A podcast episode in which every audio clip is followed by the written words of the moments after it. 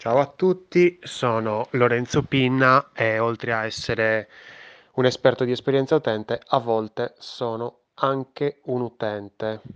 E oggi voglio parlarti di un'esperienza un po' grottesca che è successa. Um, per la spesa io ho deciso di non utilizzare delle app per la lista della spesa ma di utilizzare un servizio di Google che si chiama Google Shopping List. Perché ho deciso di utilizzare da utente questo servizio? Perché prima di tutto non, ehm, non c'è bisogno di installare un'app, quindi non mi prende troppo spazio al telefono, sono un po', eh, un po' le mani di controllo, eh, questo senza dubbio, sia per quanto riguarda il discorso della lista della spesa, sia per quanto riguarda il discorso delle app e quindi è possibile tranquillamente creare una web app, quindi una, una progressive web app, quindi una, un collegamento ecco, a, questa, a questa pagina tranquillamente in home che poi mi metto nelle mie cartelline nelle, nel telefono e quindi so è raggiungibile facilmente tutto soprattutto perché eh, vado a fare la spesa o comunque segno le robe da comprare insieme alla mia compagna e quindi eh, dobbiamo poter interagire sulla lista della spesa insieme. Quindi ammettiamo quando si potrà fare eh, comunque eh, quando andiamo a fare la spesa insieme magari ci dividiamo eh, lei fa il percorso normale io faccio il percorso contrario e poi ci incontriamo a metà strategie strategie eh, di, di, di spesa e quindi nel, mi serviva un'app, quindi una delle cose per esempio che, ho, che prendevo in considerazione per quando dovevo scegliere un'app per la lista della spesa è stata anche quella di eh, aggiornamenti eh, molto ravvicinati, quindi alcune app per esempio ci mettevano 5 minuti di aggiornamento, quindi io mette, compravo che ne so il caffè, però la mia ragazza lo ricomprava perché la, non c'era un aggiornamento, invece con Google Shopping List sono, sto benissimo, perfetto. Soltanto che bruttissima storia. Praticamente su uh, Google, Shop, Google, Shopping List uh, era possibile una funzione stupidissima alla fine, che era quella del riordino. Quindi nel momento in cui io segno durante la settimana, ah, mancano le banane, manca il caffè, manca la pasta, manca questo, manca l'altro, e um, poi dopo, prima di fare la spesa, io ri- riordino praticamente gli elementi in ordine di, eh, del percorso che faccio nel supermercato, in modo tale che c'ho tutto bello tranquillo lì. Mi rendo conto, è una roba molto patologica, mi rendo conto, però mm, questo mi semplifica la vita, mi, mi, mi fa andare più veloce, quindi eh, lo continuo a fare.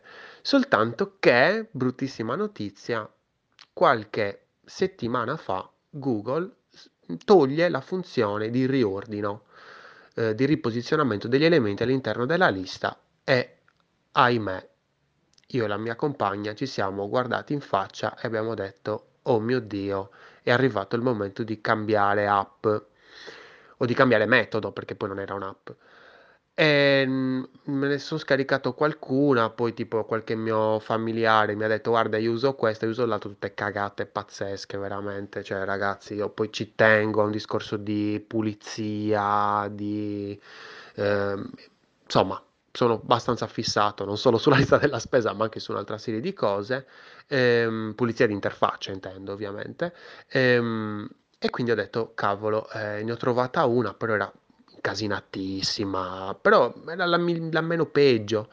Fatto sta che alla fine l'abbiamo installata entrambi, ma nessuno dei due, tra me e la mia compagna, l'ha usata questa nuova app.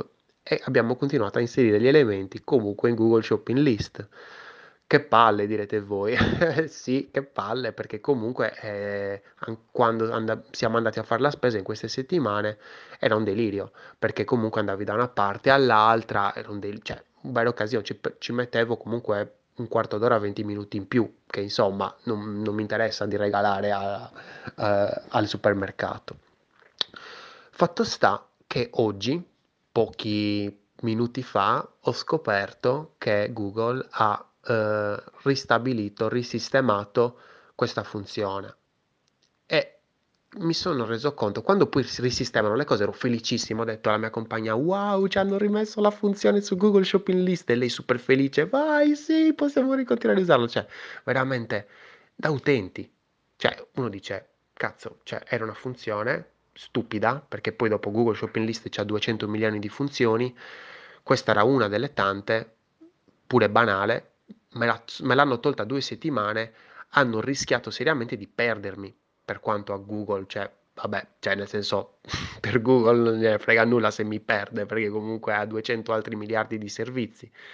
Però comunque, ammettiamo che Google Shopping List non fosse di Google, ma fosse tua, ecco, un'app tua dove tu hai lavorato, magari eri un investitore e tutto il resto, cazzo, avresti rischiato di perdermi, ma avresti rischiato, mi avresti perso forse, per una cavolata, per un per una roba tecnica poi dopo, perché è un discorso di funzione, che poi ovviamente si eh, ripropone anche su un discorso esperienziale, perché quella funzione mi semplificava tantissimo l'esperienza, anzi io l'avevo scelta non dico solo per quello, ma anche per quello, perché se all'inizio, quando stavo scegliendo le app, le robe, e non avessi avuto il discorso del posizionamento, non l'avrei scelta sicuramente.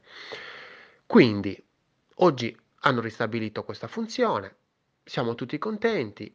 E io mi domando, ma quanto è importante una funzione all'interno di un servizio?